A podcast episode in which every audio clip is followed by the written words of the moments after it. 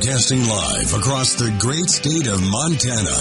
This is Montana Talks with Aaron Flint. Well, I think we've got today's, oh, for Pete's sake, moment here. We've got another story for you here. What What has been the ongoing story here with uh, Transportation Secretary Pete Buttigieg? Uh, the sputtering uh, sound that you hear in the Federal Aviation Administration, the, the sputtering sound that you hear across the Department of Transportation. I mean, the near collisions uh, in uh, that's been taking place in the aviation sector. You've got a Department of Transportation secretary who couldn't fill potholes as a mayor in Indiana, and, and now we're we're seeing crumbling infrastructure. We're seeing him focus on racist roads and racist bridges. And earlier in the week, he was he, he couldn't be bothered to talk about this massive train derailment and the environmental catastrophe uh, on underway right now,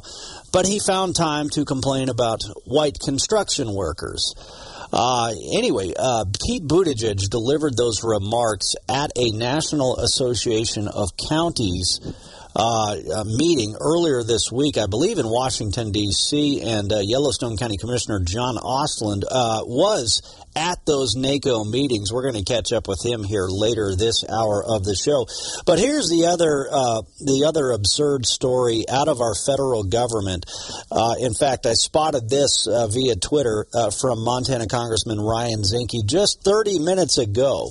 apparently, he has just landed a spot on the Interior Appropriations Committee, and he says he found the first program to defund.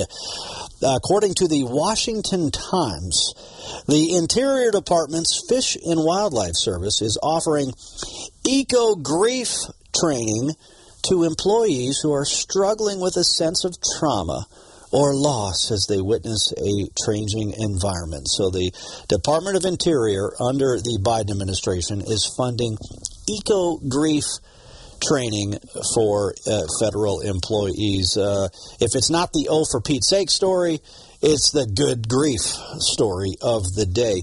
Uh, well, a lot to talk about here uh, this hour of Montana Talks. I mentioned we're going to have Yellowstone County Commissioner John Ostlund uh, join us here later in the hour. First up, though, coming up right after the break, we're going to catch up with Montana Governor Greg Gianforte. Uh, just last night, uh, he held a roundtable discussion with community leaders and, and locals on the ground in Sidney, Montana uh, basically to hear directly from them what we need to do, what we need to do to make sure the workers at the Sidney Sugars sugar beet factory are going to be taken care of. And then I, I know a number of questions we're all interested in hearing more about is what can be done to potentially save the sugar beet factory, if anything? Could local farmers, uh, you know, uh, form their own co-op and then purchase the factory? Even if they can purchase the factory, could they could they even sell the sugar based on the current allotment rules that are in place here in this country as well? We've got the governor coming up right after this quick break here on the show. We'll hear from him firsthand, not only what he heard last night, but uh, uh, hopefully what, what can be done as well and, and what uh, state officials are looking at. So, uh, Governor Greg Gianforte right after this, and then Yellowstone County Commissioner John Ostlund, and much more here on Montana Talks. This is the Montana Economic Minute. Imagine that you lock two dozen smart people in a room and ask them to solve housing affordability. You don't let them leave until they do. Not in the current do something sense of the task. We don't need symbolic gestures, bold pronouncements, ribbon cuttings, and the like. What is needed are actions and policies that meaningfully change the trend of housing prices going up faster than income in community after community. Performing this task for the entire state is difficult because there's no such thing as a state housing market. Housing is just about the most local kind of good there is. Local geography, local demand, local regulation, and perhaps above all, local politics. We have the kind of housing regulations, decisions, and policies in communities across the state because the people who vote and show up at meetings like it that way. Preserving the character of neighborhoods, which in practice often means not building anything, is extremely popular with those who live in them, even if it locks others out. Overcoming that. Available at Walmart, CVS, Walgreens, Target, Rite Aid, and online. Navage, N-A-V-A-G-E, Clean Nose, Healthy Life. From the latest on the China spy balloon coverage to the drag queens that showed up at the Montana legislature, Montana Talks is the show where we cover a lot of ground, even more than a China spy balloon some days. It's also the show where you get a chance to call in, you get a chance to be heard all across Montana and hear what others have to say. Montana Talks, we take you statewide every Monday through the first sign and get treatment immediately. Time counts. Learn more at montanastroke.org. A message from Montana DPHHS.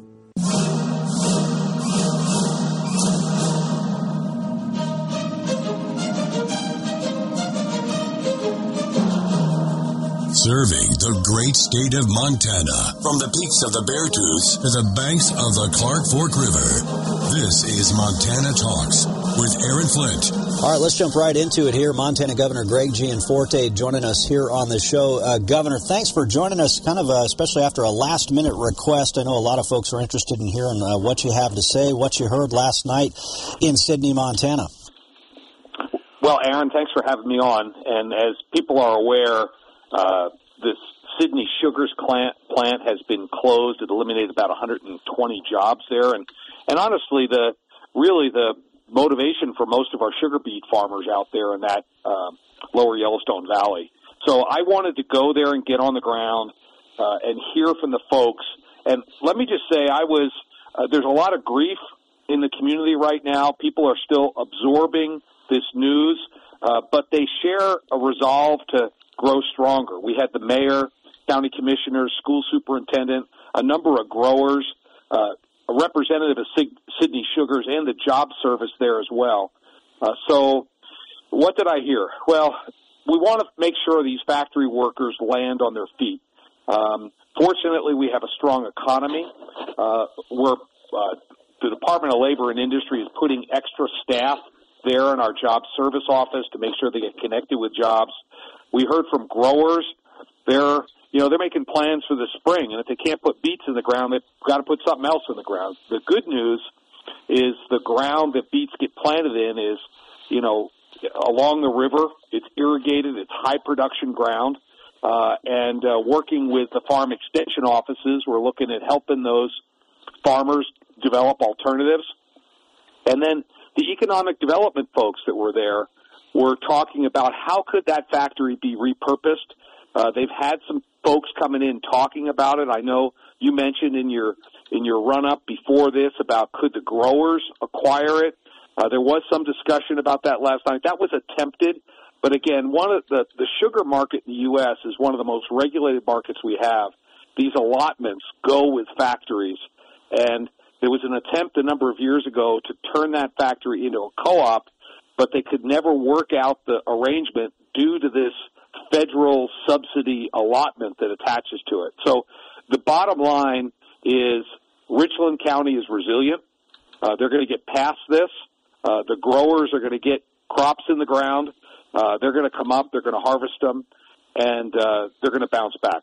Yeah, no, that's right, and that's what that's what we heard uh, in Glendive last uh, Friday as well, and we were there for the Glendive Agri Trade Expo, which is uh, fortunately, you're right, this is some of the best ground in the state. It's irrigated, so the ability to grow other crops is is still there. Uh, it, the challenge more immediately is, of course, uh, for those workers on the ground who've uh, who've who've lost their jobs. And I know when we spoke with Jeff Bieber from the Montana Dakota Beet Growers Association, you know, the farmers are, are also, you know, first and foremost foremost uh, concerned about the future for those local workers. What were some of the alternatives that were that uh, some of the local economic development folks were potentially looking at? Well, I mean, for the farmers, there's a lot of corn being grown in that section. Corn takes a lot of water, uh, and there are markets for that in Canada and across the U.S. Uh, the they have had the EDA folks uh, have had some uh, out of state uh, uh, firms come in and look at the facility. Uh, they did not release the names of those because formal decisions haven't been made. And I will say, you know, this has been a real priority for me at the Department of Commerce. We currently have 150 uh, businesses, out of state businesses in our pipeline. And Sidney's a wonderful community. And for someone who needs qualified workers, it's a great place to put a manufacturing plant. Uh, not every state loves freedom the way Montana does. Not every state has a pro business tax environment. So I heard that over and over again was at the, when I was at the shot show. I saw you down there.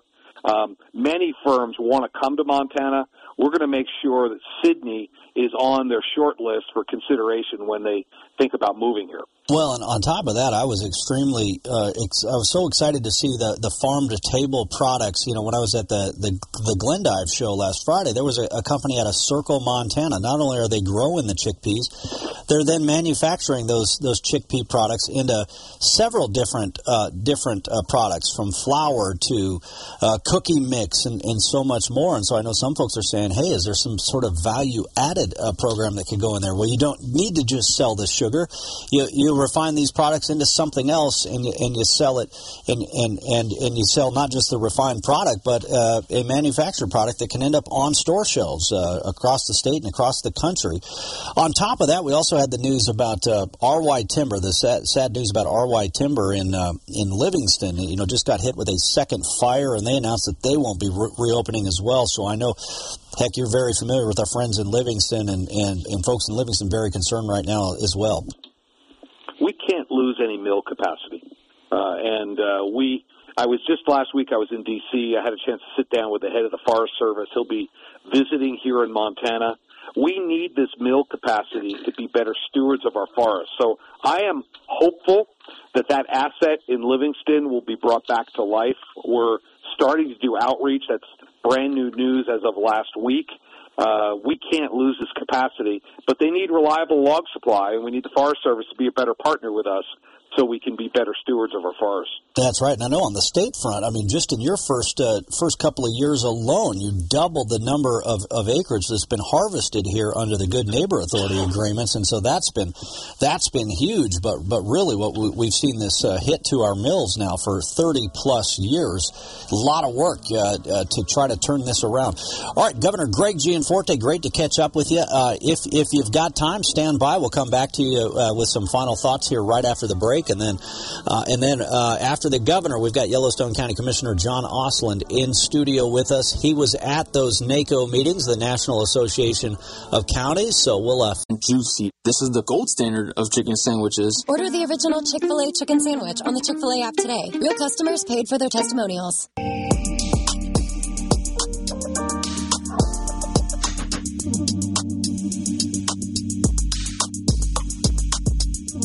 This is where Montana talks. Montana Talks with Aaron Flint. All right, uh, we've got uh, Yellowstone County Commissioner John Ostlund in the house. We'll get to him here in just a couple of minutes, uh, but a couple more minutes here with Montana Governor Greg Gianforte after his roundtable meeting in Sidney last night. Uh, Governor, I know you were also in Lewistown yesterday uh, promoting uh, tax relief measures that you're supporting, and we're going to get our legislative update in about one hour from the Speaker of the House. But where do you see tax relief in the legislature right now? Well, I've been really clear. Montana's overpaid their taxes. We need to give it back. So I proposed a billion dollars of tax relief, the largest tax package in the history of the state. I'm encouraged by the progress. Most of the eight bills have passed from the House to the Senate or vice versa, but they're not on my desk yet. So I want to get them in, signed into law as quickly as possible. We're the components, very briefly, we're going to permanently reduce income tax rates that most Montanans pay. We're going to dramatically increase the uh, exemption for business equipment tax to a million dollars for every small business in the state. Uh, we're going to give uh, immediate relief on property taxes to every Montana homeowner, and we're doing some simplification of the uh, corporate taxes, and we're adding a $1,200 per child tax credit to help young families raise their kids and I'm excited about it. It's going to give a boost to families, and it's going to make our state more competitive and let people keep more money, their own money in their pocket. All right. It sounds like a lot of these bills have already, uh, as you've mentioned, tra- transmitted from one chamber to the other, and uh, you're ready to sign tax relief once it hits your desk. Governor Gianforte, thanks for your time this morning. Great to have you on the program. My pleasure, Aaron. All right. Yeah. Thanks for the last minute uh, update there as well. I know a lot of folks uh, uh, wanted to, to hear uh, about our friends in Sidney and, and uh, the meeting last night as well. Uh, well, hey, before I get to our next guest in studio with us here, I got a few messages that came in on our Montana Talks app. Bruce and Ennis what are allotment rules? Is that the government's way of controlling the commodities market? Uh, I think that's probably a good summary, Bruce. Basically, the federal government dictates how much sugar can be sold in the U.S., so these companies have an allotment. So, American Crystal Sugar Company, that owned the Sidney Sugar sugar beet factory, owns the allotment of sugar. So, even if the farmers are able to buy the factory, if they don't own the allotment, they can't sell the sugar anyway, so those allotments uh, would need to be changed also if something like that were to occur. Thanks for the question. Tim and Billings made a really good point here. Boy, oh boy, could Richland County use some of the tax revenue from the Keystone XL pipeline right about now you know, considering the sugar factory closure coinciding with the with the MDU closing the uh, the Lewis and Clark uh, power plant. Uh, so that was uh, from Tim in Billings. Meanwhile, Brooke in Billings said this. The residents of Palestine, Ohio, you know, where that train derailment occurred, and there's, now there's this massive uh, environmental catastrophe uh, by all the, the, the sounds of, of it from what we're hearing. Residents of Palestine, Ohio, I'm having a hard time breathing, and my kids are breaking out in rashes. Them. We tested the air and water. They're fine. Uh, Brooke says, reminds me of something the masks aren't a big deal and the shot is safe and effective. Anyway, that was the uh, the message from Brooke in Billings. Thanks for that message. Yellowstone County Commissioner John Ostlund now with us here. Commis- Commissioner, thanks for joining us here in studio. Good to see you. Good to see you, Aaron. Thanks for having me on. You know, when uh, uh, Mayor Pete, uh, the guy who couldn't fill potholes as mayor in Indiana, is the transportation secretary, he made these outlandish remarks complaining about white construction workers and and then when I saw where he delivered these remarks at, he completely ignored the train derailment in Ohio. But when I saw he, he made these remarks at a National Association of Counties meeting, my first thought was, I know we had Montanans who were back there for NACO. We, and you were one of the first that came to mind because you've been working on transportation issues for Montana for uh, for a long time now. For a long time, Aaron. And yeah, we were back there uh, for the National Association of Counties meeting. And quite honestly, I think it's kind of a disgrace that we inject race into every component on the left. You know, there's no place for race in construction projects, and there's no reason to have that conversation. And it's kind of interesting that the Transportation Secretary doesn't have anything to say about a train derailment, a subsequent fire that sent toxic gas into the air. We got all of these people pushing everything around the environment. And when you have an environmental catastrophe, where are they? Yeah. Well, and I think about it, we look out our windows right now, and we've got three refineries. We've got a sugar beet factory uh, right down the, or, you know, a few yep. blocks away from us. We've got uh, a massive rail line uh, a block away from us right now, shipping a lot of these same materials. I'm assuming. So I know your your county and local officials and and the area refineries. I mean, there is a huge coordinated effort with disaster and emergency service and others to make sure you what if and war game any of these scenarios. But imagine if something like that occurred here in Montana and the EPA administrator is nowhere to be found. And the transportation secretary doesn't even say a peep about it until uh, over two weeks later. And even then, he tries to complain about Donald Trump. Yeah, well, they talk about everything except the issues in the administration. You know, it's kind of interesting. Uh, the National Association of Counties meets, and they have many different committees, and I, I chair the Montana Association of Counties Transportation Committee, and, and I sit on the National Association. And so we went back there and we talk about priorities, and there is a big concern, and uh, in fact, the National Association wants to limit the trucks of any larger size. They've got a big push on that because uh, the, the heavier weight limits do cause damage to the highway, and so this administration doesn't really focus, in my opinion, on the transportation bill. So I got some talking points here that I'd like to send out to your listeners, if you wouldn't mind. We'll talk a little bit about their push to put electric vehicles in our country. Yeah, do it. Yeah. And uh, you know, we currently, if you've heard, this administration said they'd like a goal of ten years. They'd like everything to be electric.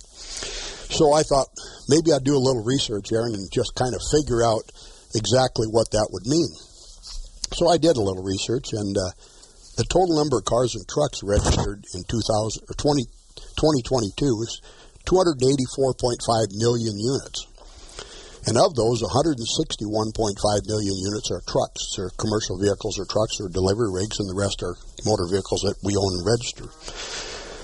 Total electric vehicles registered in our country in 2022 last year was 563,000. So we got half a million electric units. So I thought, well, that's a pretty ambitious goal to replace 284 million units, cars, and trucks with electric vehicles in 10 years. So I thought maybe we better do a little research and see what that means. If they increased the electric vehicle deliveries and manufacturing in the United States by tenfold, so that'd mean we'd have 5 million cars out of 284 million. It would require uh, 384 new additional graphite, lithium, nickel, and copper mines.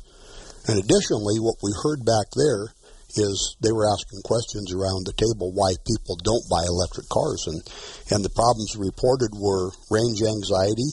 You know, you can't drive an electric vehicle from Denver to Billings. So if you have a meeting, you probably need a couple of days to get from Denver to Billings in an electric car.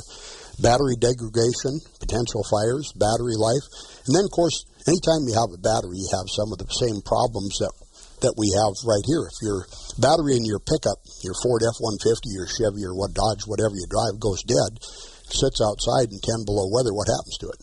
Yeah, battery goes dead. Freeze, yeah. Freezes, freezes up, up, and the battery. You, you, ruin the battery. Yeah. So you run across Montana on Highway 2 or up Highway 87. We have long distances. We have blowing snow. Get stuck in your electric vehicle. The heater and of course the air conditioner draw significantly on the battery life. And so you get up there, you run the heater, you're stuck, and the heater goes dead, then your battery's bad and your car's ruined. So I'm, I'm kind of asking maybe your listeners to ask some questions and see if this is really an effective investment of our money. You know, uh, I'd kind of personally like to see a little bit more money put into roads, bridges, and infrastructure. I think stick we all, to the basics. Yeah, we all need the basics, and we have a lot of failing bridges and roads right now. Yeah, we've got a transportation department that's focused on woke terminology. They want to do away with terms like aviator or no, they want to do away with airman and cockpit, and they want to change it to aviator and, and flight uh, flight deck. Apparently, they think cockpit is a gender uh, affiliated term. I mean, they're absolutely they, they are so uh, nuts about this woke nonsense. I don't even know what they're talking about. But yeah, I had I had some friends uh, up near uh, Glasgow in Fort Peck, you know, campground there by Fort Peck Lake, and they said there was this couple that was driving this electric vehicle. They had to go down to one of the campsites to plug into one of those higher voltage campground plug-ins to charge their electric vehicle, and they had to sit there for quite some time because they they didn't realize that yeah, out here in the middle of nowhere, a little harder to find the charging station that you might need, like you can in in, in say a bigger city. But they're so focused on pushing this woke nonsense. And meanwhile, on the electric vehicle front, uh, you probably saw this. Yesterday, I mentioned this story about how Ford, the Ford F one fifty, is it the Lightning? The Lightning, call? Yeah. They're having battery issues right yeah. now, so they're basically pulling those things. Uh, you know, so they're they're they're they're pulling off the production now because of battery issues with the Ford F one fifty electric vehicle. Now, meanwhile, the the governor of Virginia, Glenn Youngkin, I heard this earlier this morning. I hadn't even heard this angle yet. They wanted to put to move some of this production for the for the Ford electric vehicles to Virginia. He refused because basically, in order to do so, you've got to be in bed with the communist Chinese. That's exactly right. You know, you, you're probably aware, you know, they need cobalt, nickel, copper, lithium to manufacture all these batteries, and you're probably aware of the issues around cobalt mining in Africa. Huh? Yeah. So uh, we got we got women and little kids out there mining by hand, and we have the environmentalists who want us to drive electric cars, trying to tell us that that's correct. Yeah, we had Tom and Bozeman call yesterday. There's a book called Cobalt Red. Wall Street Journal did a review on it. We're basically, yeah, we, we've got we've got not my backyard liberals in America that want all of these materials for their Green New Deal programs, but they don't want the mining in America.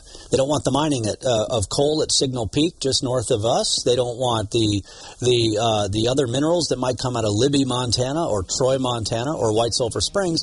So they want a bunch of women and children in Africa to do their dirty work for them. Aaron, I wonder how many of our administration or how many of the senators and the representatives in Congress that have pushed this this Green New Deal have been over to Africa and looked at the cobalt mines. And do you think they should? Well, I think that's a that's a great point. They should go see it firsthand for themselves and then come back and justify not supporting these made in America jobs. Uh, great point. All right, hold it right there. Back after.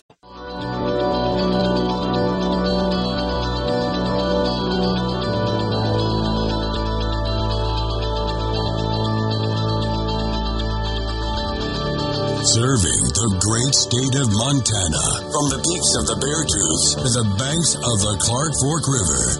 This is Montana Talks with Aaron Flint. All right, I think we've got about five more minutes here with Yellowstone County Commissioner John Ostlund before he's got to run off uh, to his next meeting, and then we'll uh, we'll open up the phone lines for you uh, at the tail end of this hour of the show. You can call in right now if you want to get in the queue. If you got something you want to talk about or jump in on the conversation, 406 294 0970. Uh, uh, Commissioner Ostlund, you know, you were talking about uh, this this uh, full gas pedal push towards uh, electric vehicles, and there's a piece at thefederalist.com right now. By forcing Americans into electric vehicles, leftists ensure the road trip's demise. I mean, they've been doing it with the higher gas prices, trying to force us off the road that way. That that's one of the best things about being an American is just getting out on the open road and going for a good old fashioned road trip and you know, or camping or you know, you name it, just hitting the road and seeing where you go. What an interesting concept. So you live in Nebraska, Ohio, Illinois, anywhere you want to come out and visit Glacier Park and bring the family.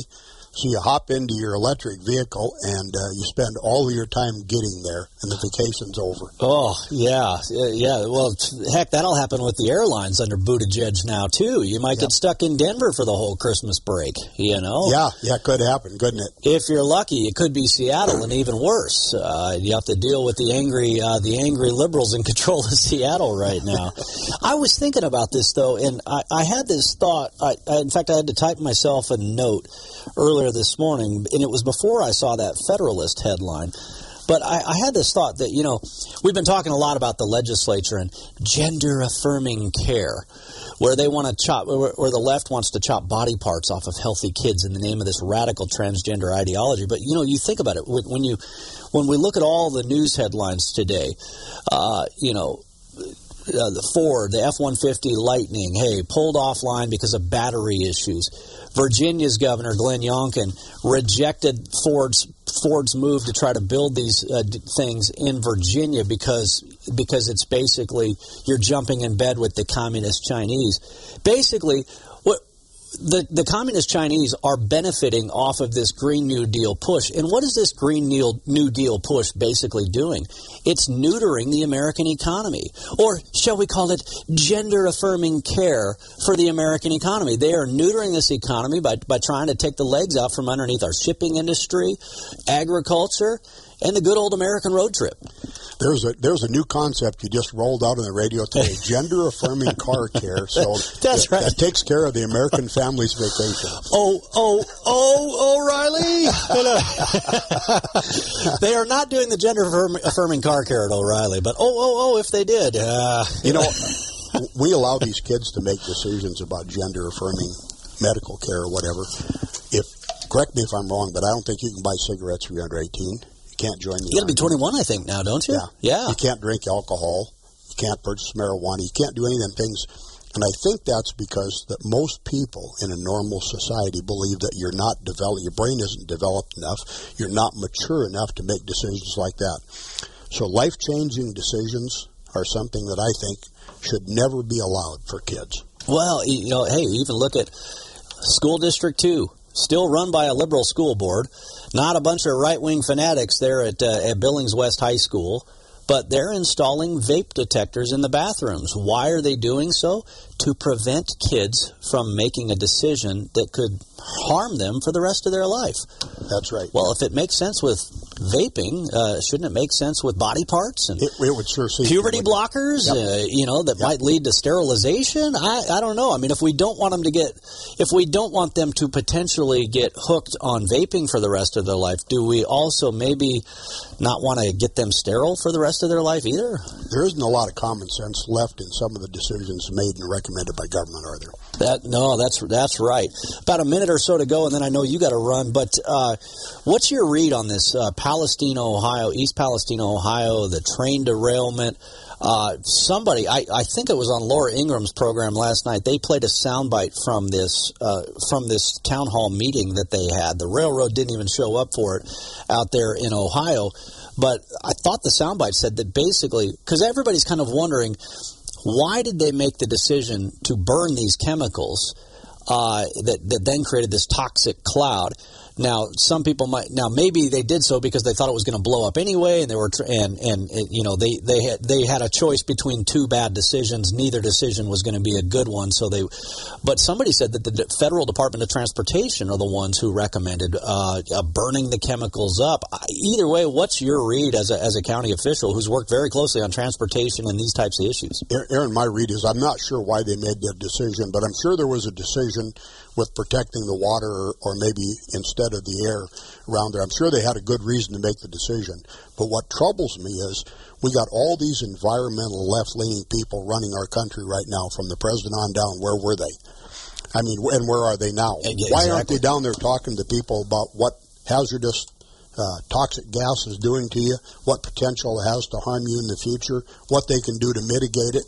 Uh, it's kind of a disappointment that uh, it, it, seems that they've left the public on their own, uh, and they really haven't responded to what is really an environmental nightmare.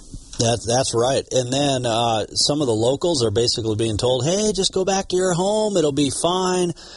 And and you know why aren't they covering their hotel rooms? I and mean, we've got illegal aliens that are filling hotel rooms. Why aren't they helping out the people of East Palestine, Ohio?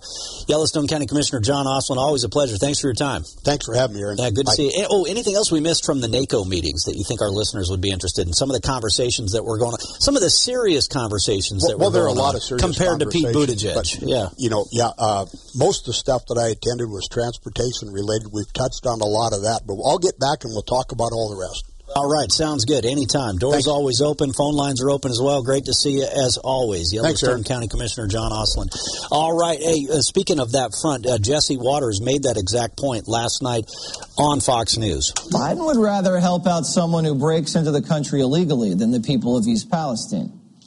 Remember, Democrats moved heaven and earth for a Venezuelan migrant? They'll buy him a culturally appropriate piece of food put them up in a posh hotel here in Times Square, give them phones, Xboxes, plane tickets, even lawyers. Democrat mayors will even sleep overnight in a sleeping bag in Brooklyn just to make some illegal feel more comfortable. See, it's not so bad. Even I'm doing it. But when our own citizens get toxic chemicals spilled all over their town, they light the chemicals on fire and make them sign lawsuit waivers and then no show at the town hall, that way, in 10 years, when they get cancer, they can't sue them. We've spent billions helping illegals, but we're going to stiff red blooded Americans in Ohio? Yeah, great point there by Jesse Watters last night on Fox News. All right, let's get into the phone lines here 294 0970. Tim in Billings, great to hear from you. What's on your mind this morning? Good morning, Aaron. Uh, morning. You and Commissioner Ostlund were talking about the uh, gender affirming garbage that they were talking about, and I can't remember if I sent the, the video clip or not, but Matt Walsh, who did the uh, "What Is a Woman" documentary, he uh, he was testifying before a, com- uh, a committee in the House of Representatives, and uh, you know these these liberal representatives were going after him, saying you know that what he was saying was you know transphobic and this and that, and he brought up the exact point that uh, Mr. Ostlund just made that uh, you know people's brains aren't fully developed until they're 25. We've come to figure that out, and, and uh, you know he says, and I so I don't think that people should be having having uh, life altering surgeries to remove genitals and body parts at the age of 16. He says I think that should really be the question, and it went dead silent in that room, and and he says, do you think they should? And and you, you could you could see the panic over these representatives' faces because oh my God, somebody asked them a question that, that would be a stance that could be used against them during the, you know, election season. And there was a couple, there was a little bit of rumblings in the background off the mic. And, and then one of the, one of the guys gets on and says, oh, oh, oh, oh we, we asked the questions and, and, uh, such and such, uh, representative, your time is recognized. And it was great because it was just, you know, here, here's, here's my position.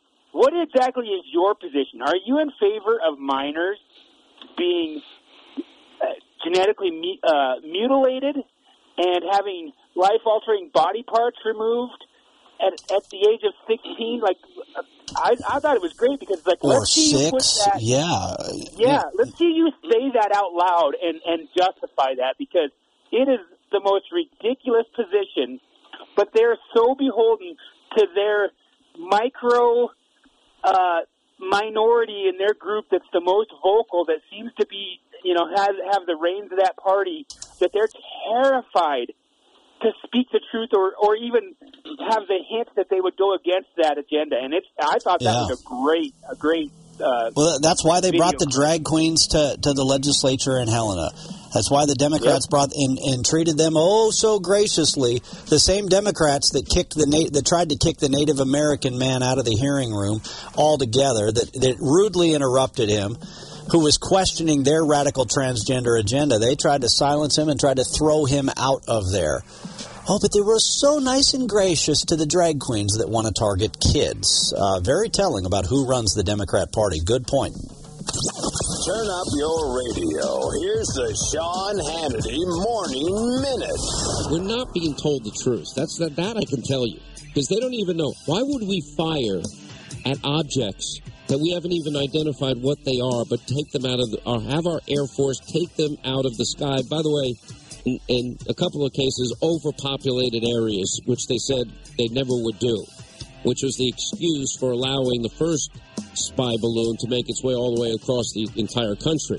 You know, so we've got Joe Biden's disastrous first decision not to shoot down the first Chinese spy balloon. Now they're saying that they, they saw it beforehand. Well, if you saw it beforehand, why didn't you take it down beforehand? It's now metastasized into a, a national security disaster as well as a political nightmare, and nobody's answering any questions at all whatsoever. Check out the Sean Hannity radio show later today, right here. My brother in law died suddenly, and now my sister and her kids have to sell their home. That's why I told my husband we could not put off getting life insurance any longer. An agent offered us a 10 year, $500,000 policy for nearly $50 a month. Then we called SelectQuote. SelectQuote found us identical coverage for only $19 a month, a savings of $369 a year. Whether you need a $500,000 policy or a $5 million policy, Select Quote could save you more than 50% on term life insurance. For your free quote, call Select Quote at 1 800 863 5858. That's 1 800 863 5858. Or go to SelectQuote.com. 1 800 863 5858. That's 1 800 863 5858. Hewitt.com slash 50 for terms. Broadcasting from the Grizzly Gold and Silver Studios. Trusted by the Northwest. Montana owned. Online at grizzlygoldandsilver.com.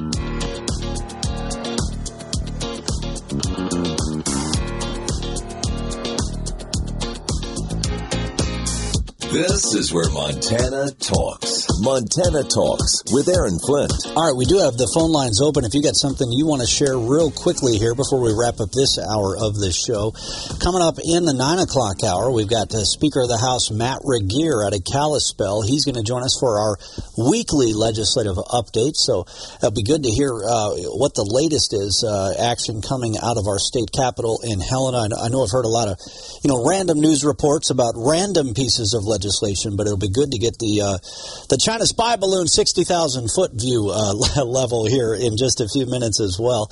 And then uh, after, and we'll take your phone calls as well if we've got time, uh, depending on how much time he's got available. Sometimes it'll be a quick update. Sometimes he can join us for the whole first half of the program, and then we'll we'll take your phone calls as well. But then at nine forty. We've got Lewis and Clark County Sheriff Leo Dutton. He is the immediate past president of the Western Sheriffs Association. He was on Fox News earlier this week uh, with a big message uh, that American sheriffs are trying to get across uh, in our nation's capital, uh, talking about fentanyl, the Mexican drug cartels, and more. Uh, so we'll, we'll catch up with Sheriff uh, Dutton out of Lewis and Clark County uh, in about uh, less than less than one hour here on Montana Talks. This was a kind of a random story that, that caught my ear. This is uh, the Chicago O'Hare Airport. Have you guys ever flown through Chicago O'Hare? Apparently, the Chicago O'Hare Airport is basically turning into one gigantic homeless shelter. And, and the reason why this Chicago story stood out to me is because it's a reminder of how when when when the left takes over these institutions, when the left takes over cities, when the left it's like Bryant and Bozeman talked about that one time. They're like a band of locusts. They move into an area and they destroy it. And then after they ruin that place, they move to another area and they destroy that too. Homeless camped out near baggage belts and near exit doors have passengers on edge and worried about the growing problem and whether or not they're safe at the world's third largest airport. One passenger says, quote, I flew back to O'Hare Terminal 3 last week. I had never seen such a homeless problem in baggage in the 50 years I've lived in Cook County. It's not even that cold out. The Chicago Department of Aviation downplaying the homeless issue by calling it a quote, common occurrence at all airports, saying in a statement, the CDA is aware of the increasing population of unsheltered individuals at O'Hare International Airport. It's a common occurrence at this airport and airports nationwide when temperatures drop in the winter months. Yep, so they're destroying Chicago O'Hare Airport, uh, continuing to destroy the city of Chicago, a once great city, all under the direction of Democrat Mayor Lori Lightfoot. Uh, 2940970, the number for you. Al in Kalispell, what's on your mind? Thanks for the call. Hey, good morning, Aaron. Um, what happened to the proposed bill or whatever uh, in the state legislature that would bar ban underage gender mutilation surgery? Yeah, good question. Uh, I, I know the uh, the main piece of legislation, I believe. Uh, let's see, I'm trying to think of uh, that would be. Is that Senate Bill 99? Yeah, that's Senate Bill 99. That passed the state Senate, so it should be working its way through the state House. Uh, and then simultaneous to that, there's a bill to protect doctors and nurses and other healthcare workers so that they don't get forced into per- performing those types of procedures. Uh, that is uh, House Bill 303, if I recall correctly. That passed the House, so w- we'll start working its way through the Senate. So I, I believe that's the latest, but uh, I'd have to check with uh, folks like Jeff Laszloffy from the Family Foundation or uh, Speaker Regier here in just a few minutes to make sure that that I'm tracking. Thank you. I really appreciate hearing that. All right, thank you. But yeah, if, if you want to weigh in, get a hold of your lawmakers. You can go to ledge.mt.gov. The phone number is there. You can email your specific lawmakers uh, on that or any other topic out there. Uh, great, and and when you call, I'm told that a message gets printed up and delivered to them on the floor of their respective chambers. Uh, or you can also call in here, and that message gets across loud and clear in Helena as well. Tax breaks in 2022 for small businesses. I'm Ginny Cosola with your Fox Business Tax Tip coming up after this. The Fox News Rundown, a contrast of perspectives you won't hear anywhere else. Your daily dose of news twice a day, featuring insight from top newsmakers, reporters, and Fox News contributors. Listen and subscribe now by going to foxnewspodcasts.com. Did you start a business in 2022? Bankrate senior industry analyst Ted Rossman says there's a tax break for you. You're eligible for a deduction of up to $5,000 in startup expenses. And you may be eligible for less complicated filing. Sole proprietorships, freelancers, kind of like nascent businesses, that's actually something that you can file along with your personal tax form. And for last year, companies could deduct the entire cost of many business related meals purchased from a restaurant. Ginny Cosola, Fox News. Broadcasting from the Grizzly Gold and Silver